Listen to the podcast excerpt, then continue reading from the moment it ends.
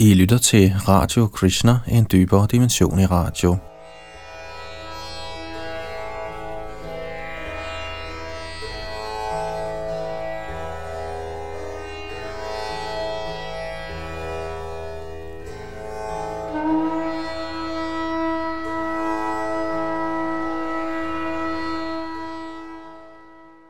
Vi fortsætter nu vores gennemgang af Srimad Bhagavatams 10. bog, Kapitel 21. Gopierne priser sangen fra Krishnas fløjte.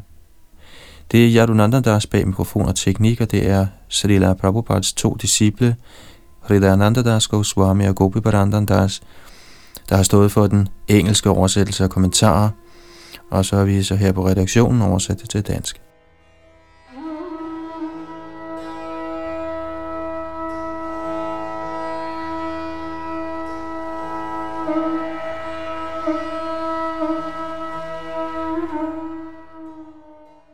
Tekst 15.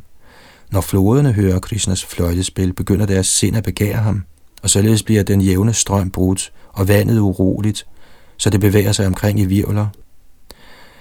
Med armene af deres bølger omfavner floderne dernæst Muraris lotusfødder, og mens de holder fast i dem, frembærer de gaver af lotusblomster. Kommentar Selv så hellige vandmasser som Yamuna og Mansa Ganga bliver fortryllet af fløjtens sang, og således bliver de forstyrret af ægteskabelig tiltrækning til unge Krishna. Gopierne lader forstå, at siden mange forskellige slags levende væsener bliver overvældet af ægteskabelig kærlighed til Krishna, hvorfor skulle gopierne da kritiseres for deres intense ønsker om at tjene Krishna i det ægteskabelige forhold?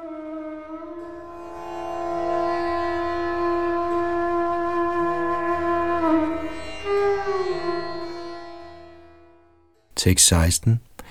I selskab med Balaram og kohørte drengene spiller Krishna fortsat på sin fløjte, mens han vogter alle Vradjas styr, en dag i sommersolens brændende hede. Skyen på himlen, der ser dette, har udvidet sig selv ud af ekstatisk kærlighed. Han flyver højt oppe, og fra sin egen krop med dens mængde af små blomsterlignende vanddråber, skaber han en parasol til gavn for sin ven. Kommentar Srila Prabhupada fortæller i sin Krishna kilden til alt glæde, citat, Efterårssolens brændende hede var til tider utålelig, og derfor ville skyerne i sympati komme frem på himlen over Krishna og Balaram og deres venner, mens de var i færd med at spille på deres fløjter. Skyerne tjente som en afkølende parasol over deres hoveder, fordi de gerne ville blive venner med Krishna. Citat slut.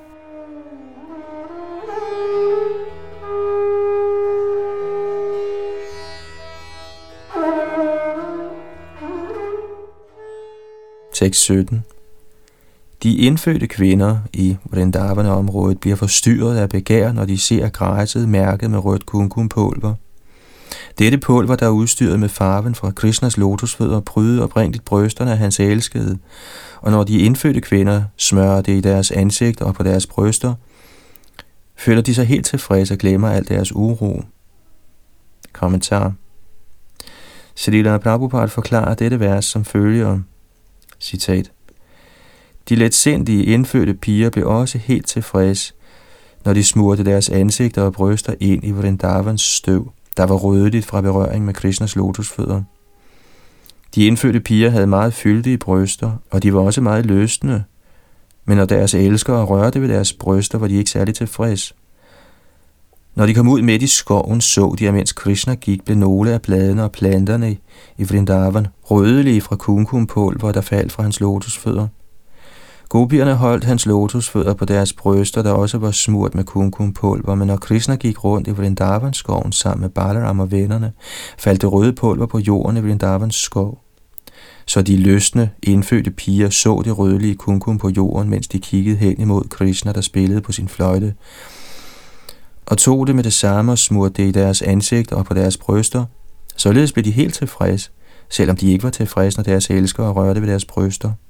Alle materielle løsende ønsker kan omgående tilfredsstilles, når man kommer i kontakt med Krishna-bevidsthed.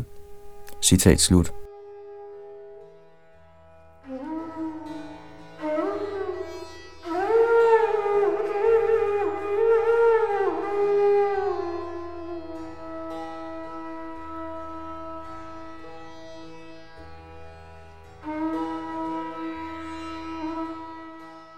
Tekst 18. Af alle gudshengivne er Govardhan højen den forreste. O veninder, denne høj dækker alle kristne og Balarams behov til lige med deres kalve, køer og kohørte venner. Der er drikkevand, blødt græs, grotter, frugter, blomster og grøntsager. På den måde viser denne høj herren sin respekt. Govardhan højen virker meget lykkelig, fordi den er blevet berørt af Krishna og Balarams lotusfødder. Kommentar denne oversættelse er hentet fra Srila Prabhupada Chaitanya Charitamrita, Madhya Lila 1834. Srila Vishana Chakravarti Thakur forklarer Govardhan højens rigdom som følger. Barniya henviser til det duftende kølige vand fra Govardhans forskellige vandfald, som Krishna og Balaram drikker og bruger til at skylle mål og vaske fødder med. Govardhan tilbyder også andre drikke, såsom honning, mangosaft og pilusaft, Suyavas henviser til durva græs, som bliver brugt, når man i religiøse ritualer tilbyder argya. Govardhan har også duftende blødt græs, der i høj grad fremmer køernes vækst og mælkeproduktion. Således bliver dette græs brugt til at fodre de transnatale jorder. Kandara henviser til grotterne, hvor Krishna, Balaram og vennerne leger, sidder og ligger. Disse grotter er behagelige, når vejret er for varmt eller for koldt, eller når det regner. På Govardhan er der også bløde rødder til at spise, juveler til at pynte kroppen med, flade steder til at sidde på, og lamper og spejle i form af glatte sten, skinnende vand og andre naturlige substanser.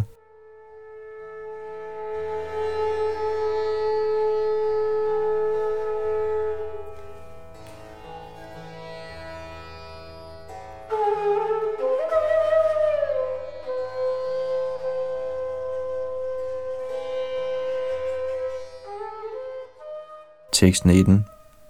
O veninder, mens Krishna og Balaram går gennem skoven med deres kohørte venner og driver deres køer, bærer de reb til at binde køernes bagben med ved malketid. Når Krishna spiller på sin fløjte, forårsager den dejlige musik, at de bevægelige levende væsener bliver lammet, og de ubevægelige træer skælver i ekstase. Disse ting er sandelig meget vidunderlige. Kommentar Krishna og Balaram ville nogle gange bære deres kohyrderæb på deres hoveder og andre gange på deres skuldre, og således var de smukt dekoreret med alt udstyret af en kohyrdedreng. dreng. Sila Chakravarti Thakur forklarer, at Krishna og Balarams ræb er lavet af gult klæde og har klaser af perler i begge ender. Samtidig ville de bære ræbene rundt om deres turbaner, og således blev ræbene til festlige dekorationer.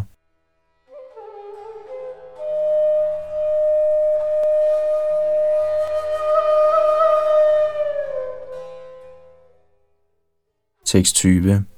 Vi således at fortælle hinanden om guddoms højeste persons lejende tidsfordriv, som han vandrede rundt i Vrindavanskoven, blev gopierne helt fordybet i tanker på ham. Kommentar. I denne forbindelse kommenterer Srila Prabhupada, citat, Her er det perfekte eksempel på Krishna-bevidsthed. På en eller anden måde altid at forblive hensunken i tanker på Krishna. Man finder altid det mest levende eksempel i gopiernes adfærd – Derfor erklærede Chaitanya Mahaprabhu, at ingen kan tilbyde den højeste herre med en bedre metode end gopiernes. Gopierne stammede ikke fra forne med brahmin eller kshatriya-familier. De kom fra Vaishya-familier, og her ikke fra store merkantile samfund, men fra familier af kohyrter. De havde ingen videre uddannelse, selvom de hørte om alt muligt slags viden fra brahminerne, den vediske kundskabs autoriteter – Gopiernes eneste formål var altid at forblive opslugt af tanker på Krishna. Citat slut.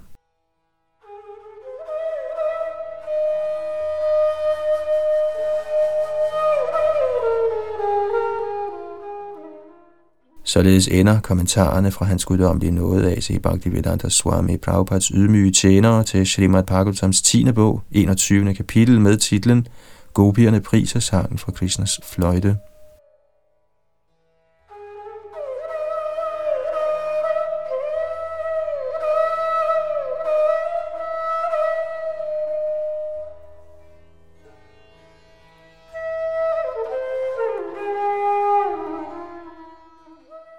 22. kapitel Krishna stjæler de ugifte gopiers tøj. Tekst 1 Sukadev Goswami sagde, i vinterens første måned, overholdt Gokuls unge, ugifte piger et løfte om at tilbede gudinden Katyayani. I hele den måned spiste de kun ukrydret khichdi. Kommentar Ordet Hemande henviser til måneden Marga Shirsha, fra cirka midten af november til midten af december ifølge den vestlige kalender. I kapitel 22 af Krishna, Kildens al glæde, kommenterer Shalila Prabhupada, at gopierne, citat, først spiste Havishana, en slags mad, der tilberedes ved, at man koger mungdal og ris sammen, uden gurkemeje eller krydderier. Ifølge vediske anvisninger anbefales denne type mad til at rense kroppen med, før man påbegynder en ritualistisk ceremoni. Citat slut.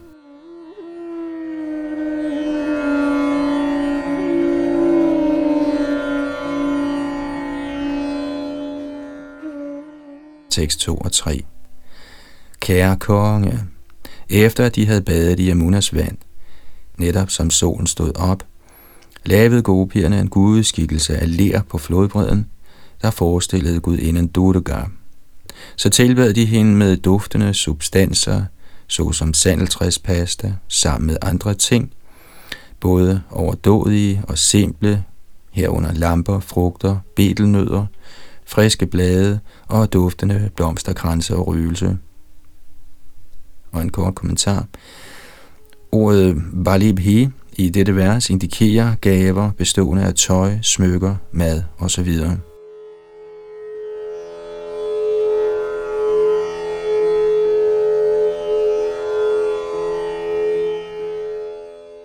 Tekst 4 hver af de unge, ugifte piger udførte sin tilbedelse, mens hun sang det følgende mantra. O Gud ene Katyayani, Herrens storslåede energi, O ejer af vældig mystisk kraft og mægtige hersker over alle. Gør venligst Nanda Maharajas søn til min ægte mand. Jeg frembærer min ærbødighed til dig. Kommentar Ifølge forskellige acharyaer er den Durga, der nævnes i dette vers, ikke Krishnas illusionskraft, kaldet Maya, men snarere Herrens indre energi, kendt som Yoga Maya. Forskellen mellem Herrens indre og ydre eller illusoriske energi beskrives i Narad Pancharatra i samtalen mellem Shruti og Vidya. Citat Herrens lavere energi, kendt som Durga, er videt til hans kærlige tjeneste – fordi den er Herrens energi, er denne lavere kraft ikke forskellig fra ham. Der er en anden højere energi, hvis skikkelse er på samme åndelige niveau som Gud selv. Ved simpelthen på videnskabelig vis at forstå denne højere kraft, kan man omgående opnå alle sjæles højeste sjæl, der er alle herres herre. Der er ingen anden metode til at nå ham. Denne herrens højere energi er kendt som Gokuleshwari, gudinden af Gokul.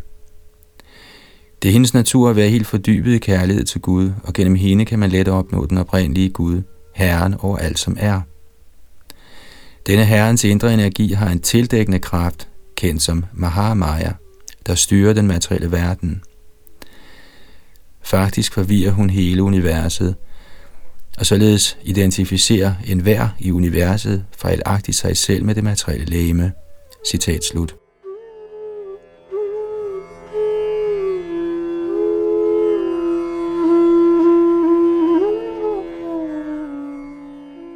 Fra ovenstående forstår vi, at den højeste herres indre og ydre, eller højere og lavere energier, læmeliggøres som henholdsvis Yogamaya og Mahamaya. Navnet Durga bruges under tiden til at henvise til den indre højere energi, som udtalt i Panchadatra. Og jeg citerer, i alle mantraer, der bruges til tilbedelse af Krishna, er den ledende guddom kendt som Durga. Navnet Durga henviser derfor også til den person, der fungerer som herrens indre energi, og som således befinder sig på niveauet af Sudha Sattva, ren transcendental eksistens. Denne energi forstås at være Krishnas søster, også kendt som Eka eller Subhadra. Det var denne Durga, Vrindavans Gopier tilbad. Adskillige acharya har gjort opmærksom på, at almindelige mennesker under tiden er forvirret og tror, at navnene Mahamaya og Durga udelukkende betegner herrens ydre energi. Selvom vi hypotetisk accepterer, at gopierne tilbad den ydre Maya, begik de ingen fejl, eftersom de i deres tidsfordriv af at elske Krishna opførte sig som almindelige medlemmer af samfundet. I den forbindelse kommenterer Shalila Prabhupada, citat, Vaishnavarer tilbeder som regel ingen halguder. Shalila Narottam Das Thakur har strengt forbudt al tilbedelse af halguder for enhver, der ønsker at gøre fremskridt i ren hengiven tjeneste. Dog så skopierne, hvis kærlighed til Krishna hinsides sammenligning, tilbede Durga, men vi må forstå gopiernes hensigt. Som regel tilbeder folk gudinden Durga for en eller anden materiel velsignelse. Her kunne gopierne tage en hvilken som helst metode i brug for at tilfredsstille eller tjene Krishna. Det var gopiernes ovenud fortræffelige karakterer. De tilbad gudinden Durga til fugle i en måned for at få Krishna som deres ægte mand. Hver dag bad de til, at Krishna, søn af Nanda Maharaj, ville blive deres ægte mand. Citat slut.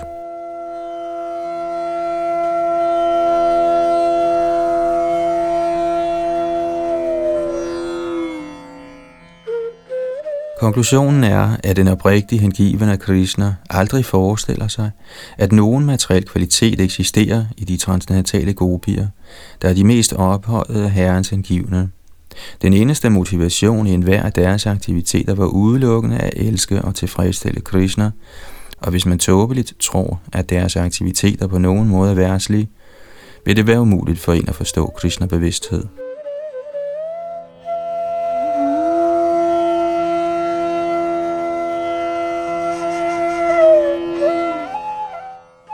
Tekst 5-7 Således overholdt pigerne en hel måned deres løfte og tilbad Gud inden Bhadrakali på passende vis. Deres sind var helt fordybet i Krishna, og de mediterede på den følgende tanke. Må kong Nandas søn blive min ægtemand? Hver dag stod de op ved solopgang. De kaldte på hinanden, tog hinanden i hånden og sang højt Krishnas pris, mens de gik til Kalindi for at bade. En dag kom de til flodbredden og lagde som sædvanligt deres tøj til side, som de havde gjort før, og begyndte munter at lege i vandet, mens de sang om Krishnas herligheder. Kommentar Ifølge Srila Vishwanath Chakravarti Thakur indtraf denne begivenhed den dag de unge piger afsluttede deres løfte, hvilket var en fuldmånedag. For at fejre, at løftet var blevet udført med held, inviterede pigerne unge Radharani – der var Vrishabhanus datter og deres særlige genstand for kærlighed, sammen med andre vigtige gopier, og bragte dem alle til floden for at bade. Deres leg i vandet var tiltænkt at tjene som Avabritasnan, det rituelle bad, man tager umiddelbart efter afslutningen af et vedisk offer.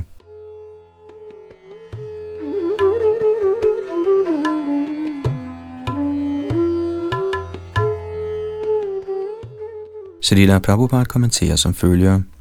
Det er en gammel skik blandt indiske piger og kvinder, at når de bader i floden, lægger de deres tøj på bredden og går i vandet helt nøgne. Den del af floden, hvor pigerne og kvinderne badede, var strengt forbudt for mænd, og det er stadig systemet. Guddoms højeste person, der kendte de ugifte unge gopiers tanker, belønnede dem med deres ønskede mål – de havde bedt til, at Krishna skulle blive deres ægte mand, og Krishna ville gerne opfylde deres ønsker.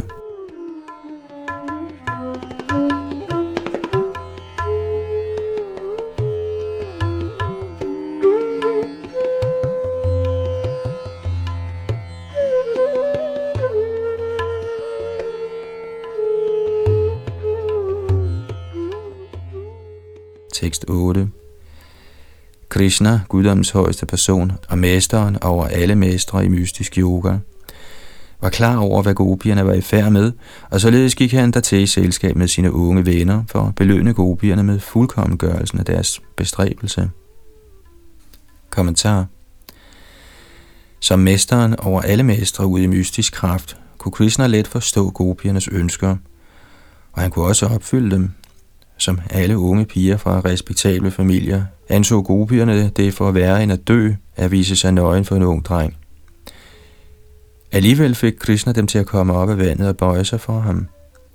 Selvom gopiernes kroppe var fuldt udviklet, og selvom Krishna mødte dem på et afsides sted og bragte dem under sin fulde kontrol, var der, siden Herren er helt transcendental, ingen antydning af materielle ønsker i hans sind.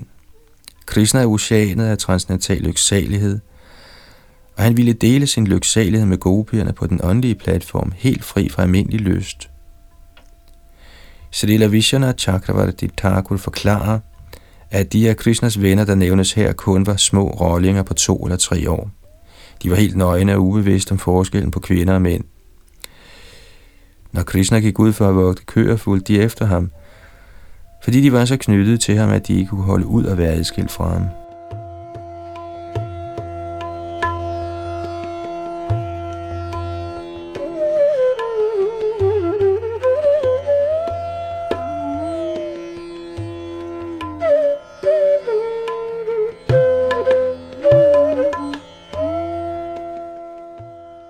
Tekst 9-12 Han tog pigernes tøj, klatrede hurtigt op i toppen af et kadamba-træ, lå højt sammen med sine venner og sagde derpå spøgende til pigerne. Kære piger, I kan hver især komme her, som I ønsker, og hente jeres tøj. Jeg siger sandheden og laver ikke sjov mere, da jeg kan se, at I er udmattede efter jeres strenge løfter. Jeg har aldrig fortalt en løgn, og drengene her ved det. Derfor, o piger med slanke taljer, kom venligst op, enten sammen eller hver for sig, og hent jeres tøj. Da de så, at Krishna lavede sjov med dem, blev gopierne helt opslugt af kærlighed til ham, og som de kiggede på hinanden, begyndte de selv at le og spøge, selv i deres forlegenhed. Men de kom stadig ikke op af vandet. Kommentar Srila Vishwanath Chakravarti Thakur forklarer dette vers som følger. Gopierne stammede fra højst respektable familier, og de kunne have argumenteret med Krishna, hvorfor efterlader du ikke bare tøjet på bredden og går væk? Krishna kunne have svaret, men I er så mange, og nogle af jer kunne komme til at tage en andens tøj. Gopierne ville svare, vi er ærlige, og vi stjæler ikke. Vi rører aldrig andres ejendele.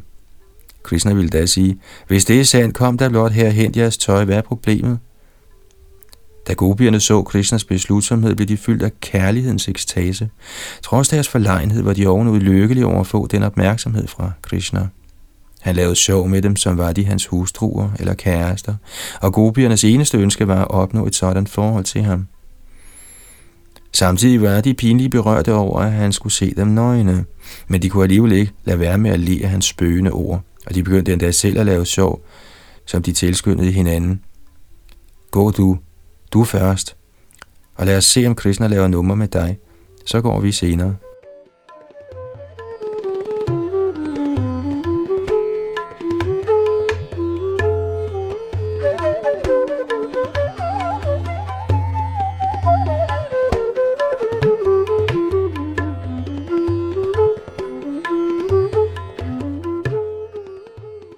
Tekst 13 som Shri Govind, talte til gopierne på denne måde, fængslede hans spøgende ord totalt deres sind. Mens de stod til halsen i det kolde vand, begyndte de at røste. Således talte de til ham som følger.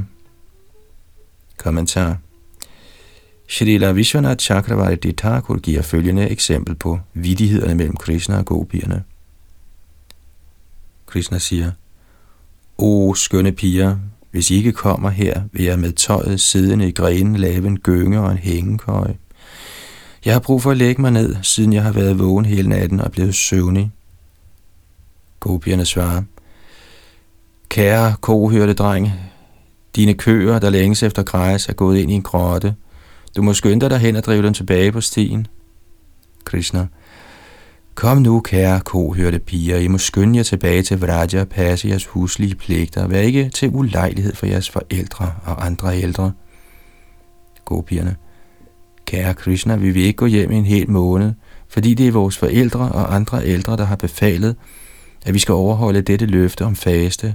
Kartjaya Nivrat. Krishna. Kære asketiske damer, også jeg har, i kraft af at se jer, nu udviklet en overraskende følelse af forsagelse fra familielivet. Jeg ønsker at blive her en måned og overholde et løfte om at dvæle i skyerne. Og hvis I viser mig noget, kan jeg komme ned herfra og overholde løftet om faste i jeres selskab.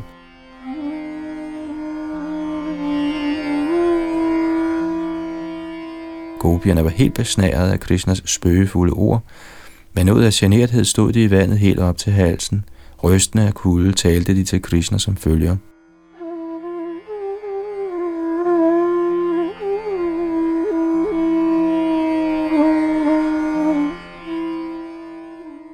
Tekst 14-16 Gopierne sagde, Kære Krishna, vær nu ikke urimelig. Vi er godt klar over, at du er Nandas respektable søn, og at du bliver æret af alle i Vraja. Vi holder også meget af dig, Giv os nu vores tøj tilbage. Vi ryster af kulde. O Sham Sundar, vi er dine tjeneste piger, og vi må gøre, hvad du end siger. Men giv vores tøj tilbage. Du kender de religiøse principper. Og hvis ikke du giver os tøjet tilbage, bliver vi nødt til at sige det til kongen. Vil du være så venlig? Guddoms højeste person sagde, Hvis I faktisk er mine tjeneste piger, og hvis I faktisk vil gøre, hvad jeg siger, så kom her med jeres uskyldige smil og lad hver pige hente sit tøj. Hvis I ikke gør, hvad jeg siger, giver jeg ikke tøjet tilbage til jer. Og selvom kongen bliver gal, hvad kan han gøre? Og en kort kommentar fra Srila Prabhupada. Da gopierne så, at Krishna var stærk og fast besluttet, havde de ingen anden udvej end at gøre, hvad han sagde.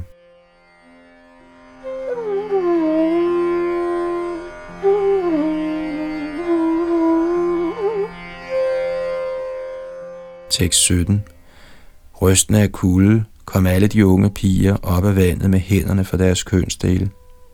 Kommentar Gopierne havde forsikret Krishna, at de var hans evige tjenerinder og ville gøre, hvad han end sagde. Og således var de nu besejret af deres egne ord. Hvis de ventede meget længere, tænkte de, at en eller anden mand kunne komme forbi, og det ville være udholdeligt for dem. Gopierne elskede Krishna så meget, at selv i denne pinlige situation blev de mere og mere knyttet til ham, og de ville meget gerne blive i hans selskab. Således tænkte de end ikke på at drukne sig selv i floden på grund af den pine, de var i. De konkluderede, at de ikke kunne gøre andet end at gå hen til deres elskede Krishna og glemme deres forlegenhed. Således forsikrede gopierne hinanden om, at der intet alternativ var, og de stod op af vandet for at møde ham.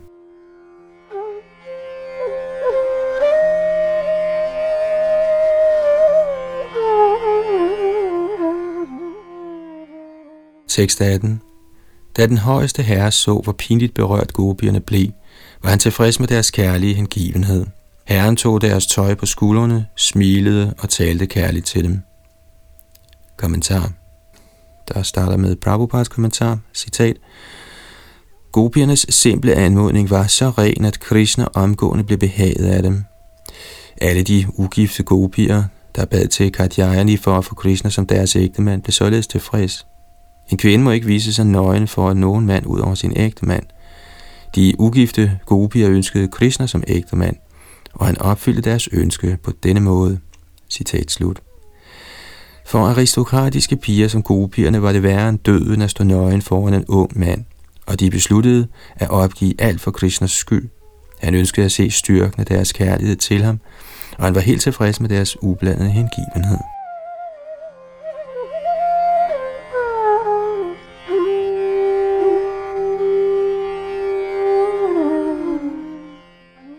Tekst 19. Krishna sagde, I piger bad nøgne, mens I overholdt jeres løfte, og det er sandelig en forseelse mod halvguderne. For at modvirke jeres synd, må I vise jeres erbødighed, mens I holder hænderne foldede over hovedet. Derpå skal I hente jeres nedre klædestykker. Kommentar Krishna ville gerne se gopiernes fulde overgivelse, og således befalede han, at de skulle vise deres respekt med hænderne foldet over hovedet. Med andre ord kunne gopierne ikke længere dække deres kroppe. Vi må ikke tåbeligt tro, at Krishna er en almindelig lysten dreng, der nyder at se gopiernes nøgne skønhed. Krishna er den højeste absolute sandhed, og han handlede for at opfylde Vrindavans unge pigers ønsker – i denne verden ville en betinget sjæl så afgjort blive løsende i en situation som denne.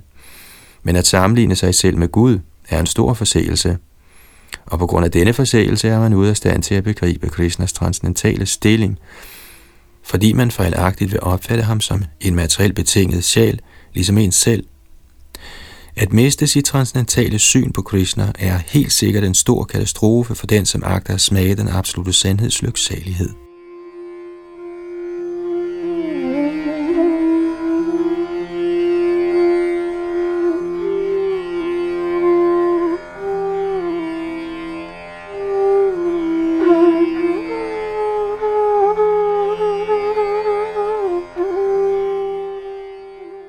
Tekst 20 Efter at de havde tænkt over, hvad herren Achyuta havde sagt, accepterede Vrindavans unge piger, at de var afvedet fra deres løfte ved at bade nøgne i floden. Men de ville alligevel gerne fuldføre løftet på ordentlig vis, og siden Krishna selv er det endelige resultat af alle fromme handlinger, frembar de deres hyldest til ham for at udrense alle deres synder. Kommentar Krishnas transcendentale position bliver klart beskrevet her.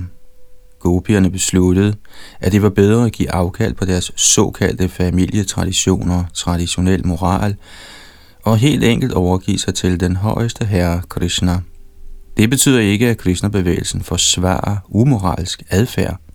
Faktisk praktiserer Iskons medlemmer den højeste standard af afholdenhed og moral, men samtidig anerkender vi Krishnas transcendentale stilling. Krishna er Gud og har derfor ingen materielle ønsker om at nyde unge piger i seksuelle forhold. Som vi skal se i dette kapitel, var Krishna overhovedet ikke tiltrukket af at nyde gode pigerne, men snarere var han tiltrukket af deres kærlighed og ønskede at tilfredsstille dem.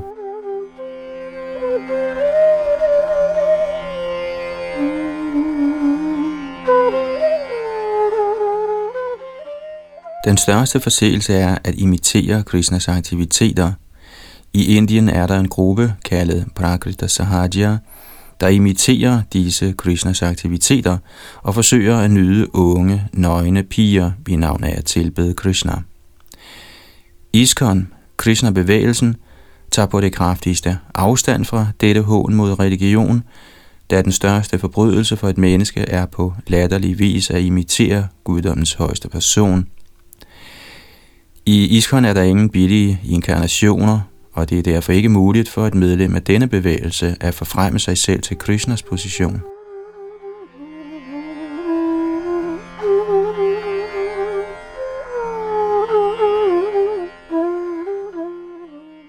For 500 år siden nedsteg Krishna som Chaitanya Mahaprabhu, der overholdt strengt celibat gennem sit studenterliv, og som i en alder af 24 gik ind i Sanyas-ordenen, et livslangt løfte om celibat.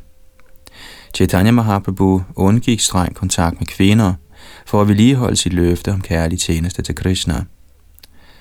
Da Krishna åbenbarede sig personligt for 5.000 år siden, viste han disse vidunderlige tidsfordriv, der tiltrækker vores opmærksomhed.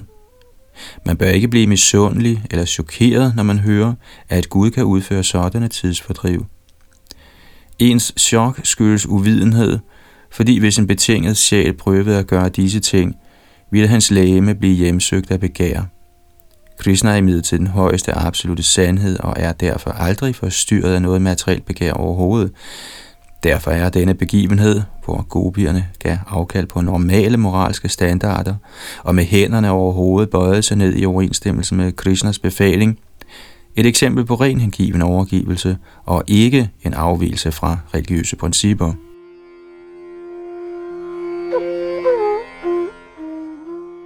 Faktisk er gopiernes overgivelse al religions fuldendelse, som Prabhupada beskriver i Krishna, kilden til al glæde, og jeg citerer, Gopierne var alle simple sjæle, og hvad en Krishna sag, opfattede de som sandhed. For at undgå Varunadevs vrede, såvel som for at fuldføre deres løfter på ønskelig vis, og endelig for at behage deres tilbedelsesværdige herre Krishna, adlød de omgående hans befaling – Således blev de Krishnas største elskerinder og tjenerinder. Intet kan sammenlignes med gopiernes Krishna-bevidsthed. I virkeligheden var gopierne ligeglade med Varuna og de andre halvguder. De ønskede kun at tilfredsstille Krishna. Citat slut.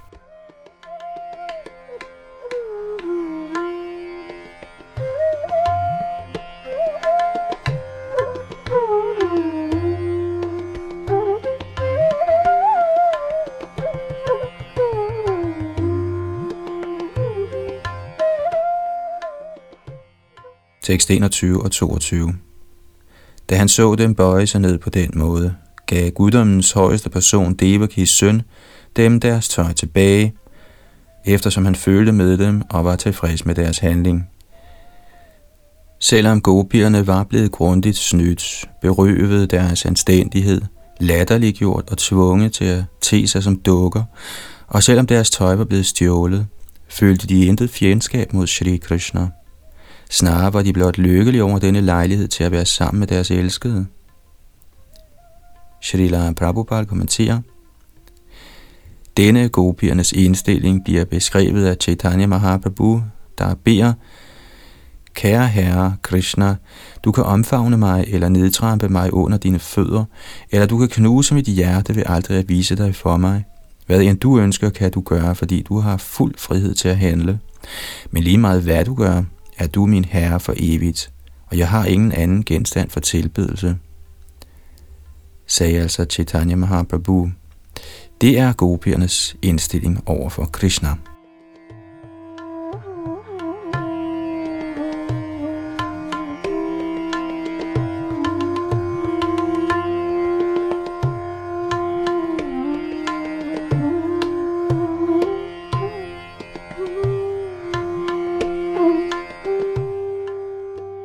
Tekst 23. Gopierne var afhængige af at være sammen med deres elskede Krishna, og de blev helt besnæret af ham. Således, selv efter de havde klædt sig på, gik de ikke. De blev blot stående og så undsenligt på ham. Kommentar Gennem samværet med deres elskede Krishna var gopierne blevet mere knyttet til ham end nogensinde før. Ligesom Krishna havde stjålet deres tøj, havde han også stjålet deres sind og deres kærlighed. Gopierne tolkede hele episoden som et bevis på, at Krishna også var knyttet til dem. Hvorfor ville han ellers have påtaget sig besværet med at lave sjov med dem på den måde? Fordi de troede, at Krishna nu var knyttet til dem, så de generet på ham. Og da de var lammet af den ekstatiske kærlighed, der steg i dem, kunne de ikke bevæge sig fra stedet. Krishna havde besejret deres undsenlighed – og tvunget dem til at komme nøgne op af vandet. Men nu, da de havde klædt sig ordentligt på, blev de igen generet i hans nærvær. Faktisk øgede denne hændelse deres ydmyghed for Krishna. De ville ikke, at Krishna skulle se dem stirre på ham, men de benyttede forsigtigt lejligheden til at se på Herren.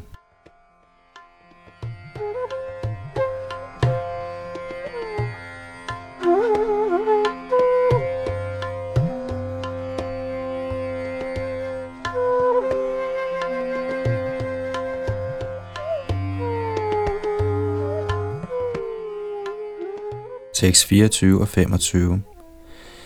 Den højeste herre forstod gopiernes beslutsomhed, når det galt udførelsen af deres strenge løfte.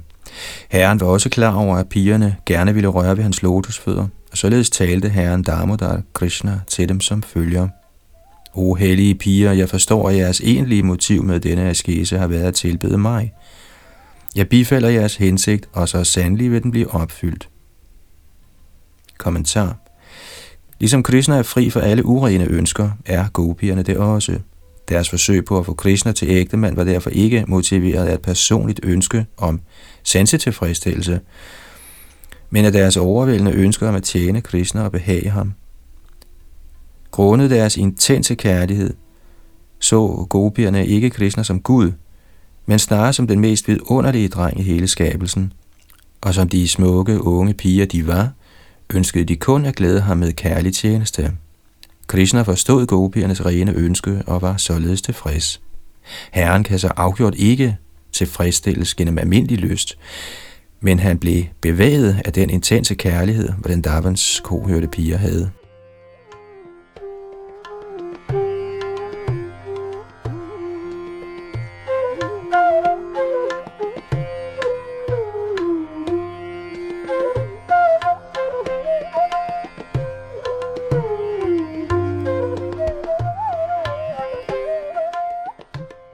Tekst 26.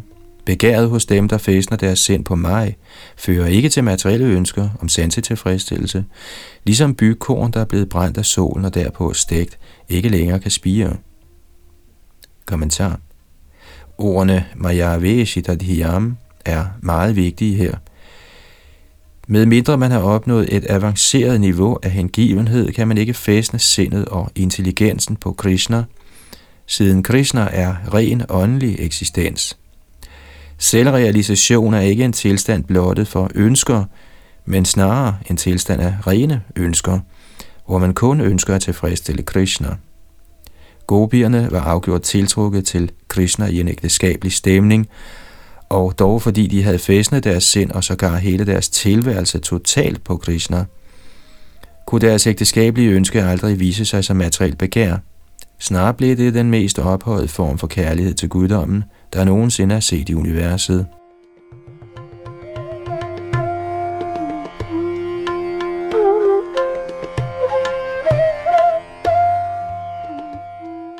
Tekst 27 og 28 Gå nu, piger, og vend hjem til Braja. Jeres ønske er opfyldt, for i de kommende nætter vil I nyde mit selskab. Når alt kommer til alt, var det jo det, der var formålet med jeres løfte om at tilbede Gud inden Kardjayani, o i ren hjertet. Shukadev Goswami sagde, således instrueret af guddoms højeste person, kunne de unge piger, hvis ønske nu var opfyldt, kun med stort besvær få sig selv til at vende tilbage til Vrajas landsby, mens de hele tiden mediterede på hans lotusfødder. Kommentar Gopiernes ønske blev opfyldt, fordi Krishna havde indvildet i at handle som deres ægtemand. En ung pige må aldrig tilbringe natten med nogen anden mand end hendes ægtemand, og når Krishna således gik med til at engagere pigerne i den natlige rasadans det kommende efterår, indvildede han i virkeligheden i at besvare deres kærlighed til ham i rollen som ægtemand.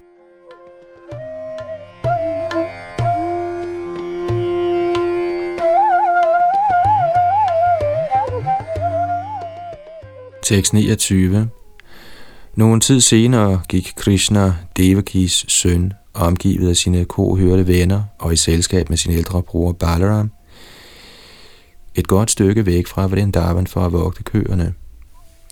Kommentar efter at have beskrevet, hvordan Krishna stjal de unge gopiers tøj, begynder Sukadev Goswami nu sin beskrivelse af Krishnas velsignelser til hustruerne af nogle ritualistiske braminer.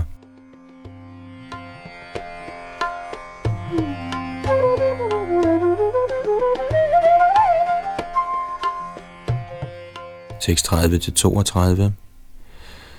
Så blev solens hede intens. Herren Krishna så, at træerne fungerede som parasoller ved at give ham skygge, og således talte han som følger til sine venner. O Stoker Krishna og Angsu, O Shridama, Subal og Arjun, O Vrishabha, Ojasvi, Devaprastha og Varutapa, Se disse ovenud heldige træer, hvis liv er helt videt til andres vel. Selv mens de udholder vind, regn, hede og sne, beskytter de os fra disse elementer. Kommentar Krishna forberedte sig på at skænke sin nåde til hustruerne af de hårdhjertede, ritualistiske braminer, og i disse vers antyder herren, at selv træer, der er helliget andres velfærd, er bedre end braminer, der ikke er. Krishna-bevægelsens medlemmer bør sig afgjort nøje studere denne pointe.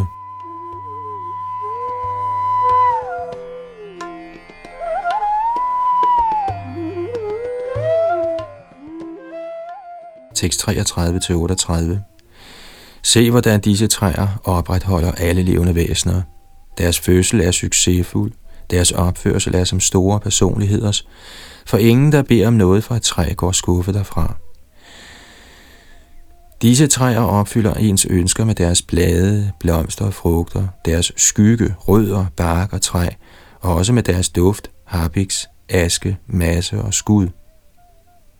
Det er enhvers pligt at udføre velfærdsarbejde til gavn for andre med sit liv, sin rigdom, intelligens og ord.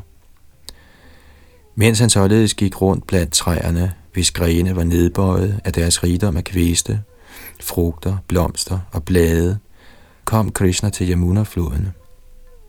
Kohyrdedrengene lod køerne drikke af Yamunas klare, kølige og gavnlige vand. O kong Parikshit, kohyrdedrengene drak også selv dette livlige vand til deres fulde tilfredshed. Derpå, o konge, begyndte kohyrdedrengene at vogte køerne på en afslappet måde i en lille skov langs Yamuna.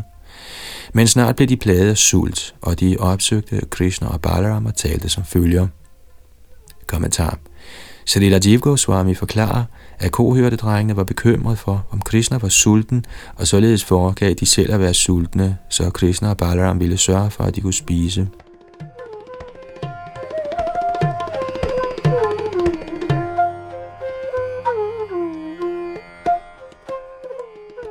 Således ender kommentarerne fra hans guddommelige nåde A.C. Bhaktivedanta Swami Prabhupads ydmyge tjenere til Srimad Bhagavatams 10. bogs 22. kapitel med titlen Krishna stjæler de ugifte gopiers tøj.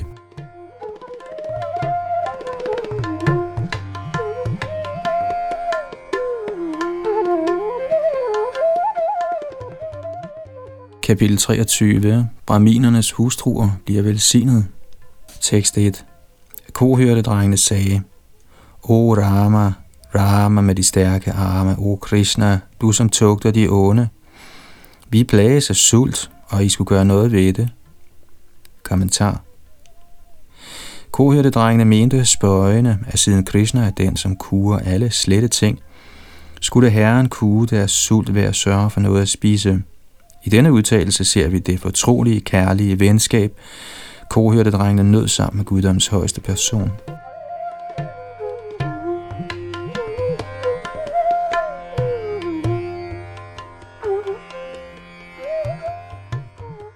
Tekst 2-4 Shukadev Goswami sagde, Således bønfaldt af kohørtedrengene svarede guddommens højeste person, Devakis søn, som følger, fordi han gerne ville glæde nogle af sine hengivne, der var hustruer til braminer. Krishna sagde, Jeg vil gerne have, at I går hen til offerarenaen, hvor en gruppe braminer, der er lærte i vediske påbud, netop nu udfører Angiras offringen for at blive forfremmet til himlen. Når I kommer derhen, kære kohyrtedrenge, skal I blot bede om noget mad. Bekendtgør navnet på min ældre bror, den højeste herre Balaram, og også mit navn, og forklar, at vi har sendt jer. Kommentar. Krishna opmuntrede sine venner til at bede om almisser, uden at skamme sig. I tilfælde af, at drengene følte, at de ingen ret havde til at henvende sig personligt til sådanne agtværdige braminer, bad Herren dem nævne navnene Balaram og Krishna, Guds hellige navne.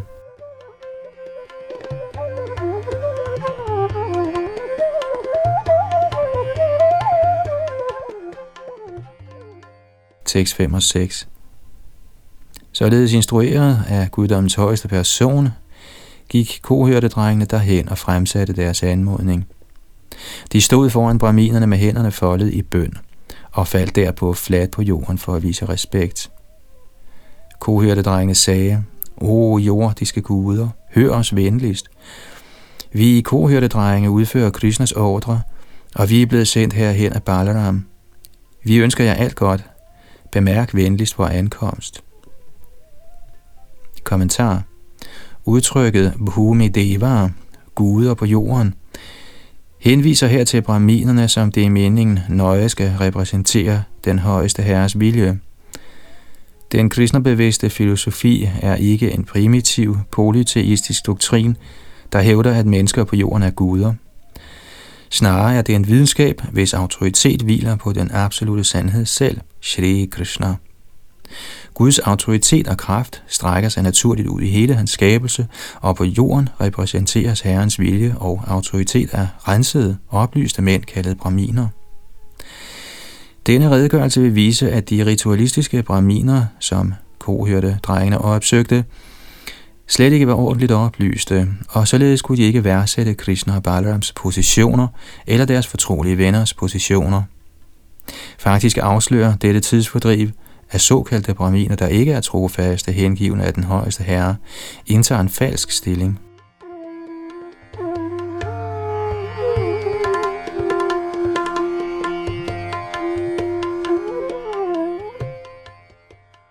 Tekst 7 Herren Ram og herren Achuta vogter deres køer lige i nærheden.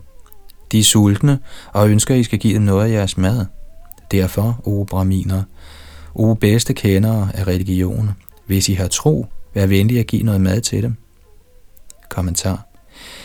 Kohyrtedrengene tvivlede på brahminernes gavmildhed, og således brugte de ordet Bubhuksitau, der betyder, at Krishna og Balaram var sultne. Drengene forventede, at brahminerne kendte det vediske påbud. Annasya kshuditang padram. Citat. En hver, der er sulten, er en værdig kandidat til at modtage mad i velgørenhed. Citat slut. Men hvis ikke brahminerne ville anerkende Krishna og Balarams autoritet, ville deres titel Dvija opfattes som kun at betyde født af to forældre, Dvi fra to, ja, født, snarere end to gange født. Da brahminerne ikke reagerede på kohyrtedrengenes indledende bøn, tiltalte drengene brahminerne med en svag antydning af sarkasme, som Dharma Viddhamara, o bedste kendere af religion.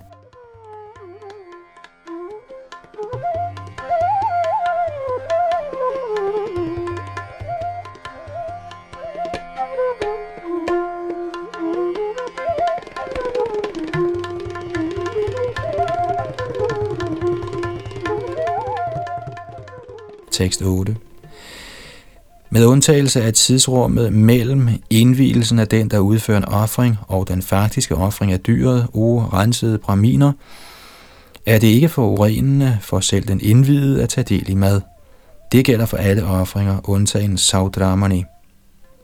Kommentar.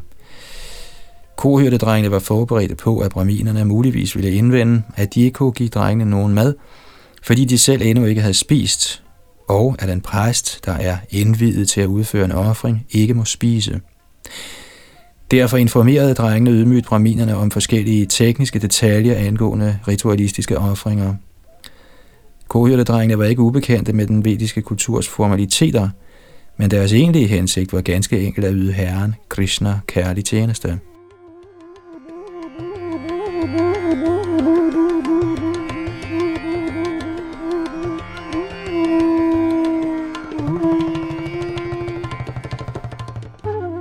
Tekst 9. Braminerne hørte denne ydmyge bøn fra guddoms højeste person, og dog nægtede de at indse den. Ja, de var opfyldt af smålige begær og viklet ind i komplicerede ritualer. Selvom de udgav sig for at være fremskredne i vedisk lærdom, var de i grunden uerfarne tober. Kommentar Disse barnlige braminer var fulde af ubetydelige ønsker, såsom ønsket om at nå det materielle himmelrige, og derfor kunne de ikke værdsætte den gyldne mulighed, de blev givet, da Krishnas personlige venner ankom. Nu om dage, verden over, forfølger folk vanvittigt materielle fremskridt, og således er de ude af stand til at høre den højeste herre, Krishnas budskab, der udbredes gennem Krishna-bevægelsens forkyndelsesarbejde.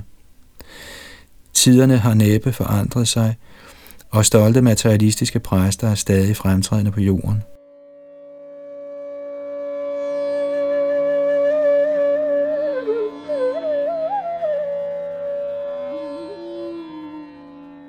Tekst 10 og 11. Selvom ingredienserne til en offring, stedet, tidspunktet, udstyret, mantraerne, ritualerne, præsterne, ilden, halvguderne, den, der udfører offringen, gaverne og de indtil videre usynlige gode resultater, alle udelukkende er aspekter af hans rigdom, så braminerne Krishna som et almindeligt menneske på grund af deres forvrængede intelligens. De kunne ikke erkende, at han er den højeste absolute sandhed, den direkte manifesterede person i guddommen, som de materielle sanser normalt ikke kan opfatte.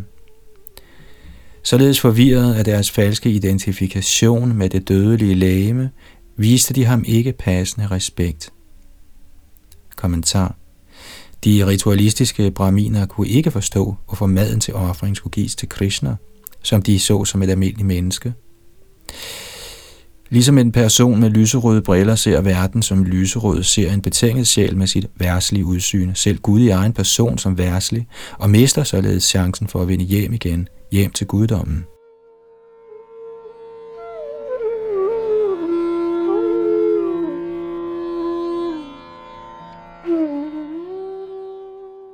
Tekst 12 og 13 Da braminerne ikke engang kunne få sig selv til at svare med et simpelt ja eller nej, o fjendens tugter Pariksit, vendte kohyrtedrengene skuffet tilbage til Krishna og Ram og aflagde rapport. Da han hørte, hvad der var sket, begyndte guddommens højeste person, universets herre, simpelthen at le. Han talte da igen til kohyrdedrengene for at vise dem, hvordan mennesker i denne verden handler. Kommentar. Ved at le antydede Krishna over for kohyrdedrengene, at de ikke skulle være vrede på de ritualistiske braminer, men skulle forstå, at den, som tigger, ofte bliver afvist.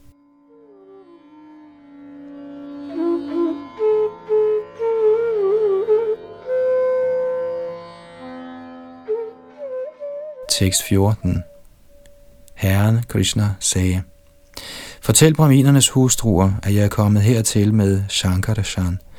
De vil helt sikkert give jer alt den mad, I måtte ønske, fordi de er højst hengivne over for mig, og så sandelig residerer de med deres intelligens alene i mig.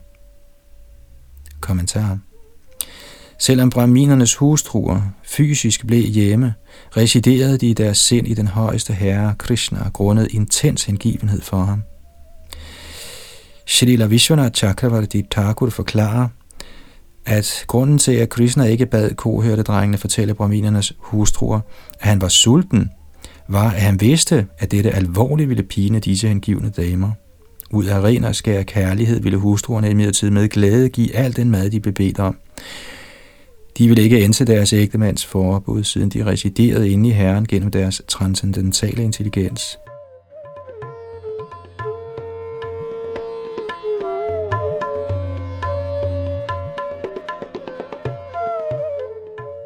Tekst 15-19 Kohørtedrengene gik da hen til det hus, hvor brahminernes hustruer boede. Der så drengene disse kyske kvinders side, nydeligt dekoreret med fine smykker. Drengene bøjede sig for bramindamerne og talte til dem i al ydmyghed.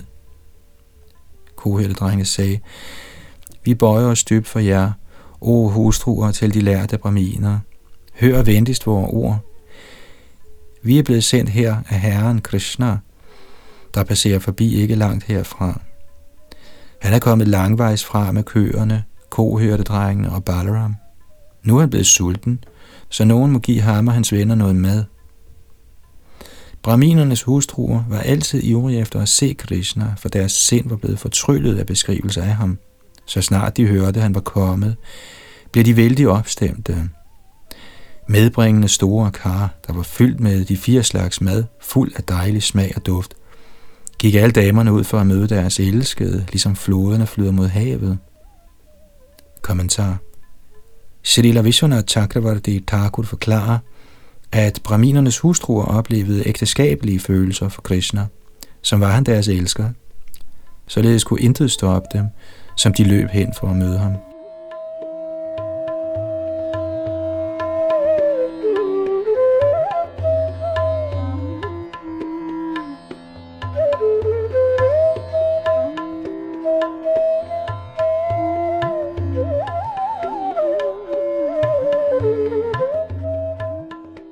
Her stopper vi dagens oplæsning fra Srimad Bhagavatam og fortsætter her i kapitlet næste gang med historien om brahminernes hustruer og deres ekstatiske kærlighed til Krishna. Bag mikrofonen sad Yadunanandas, der også styrede teknik og produktion.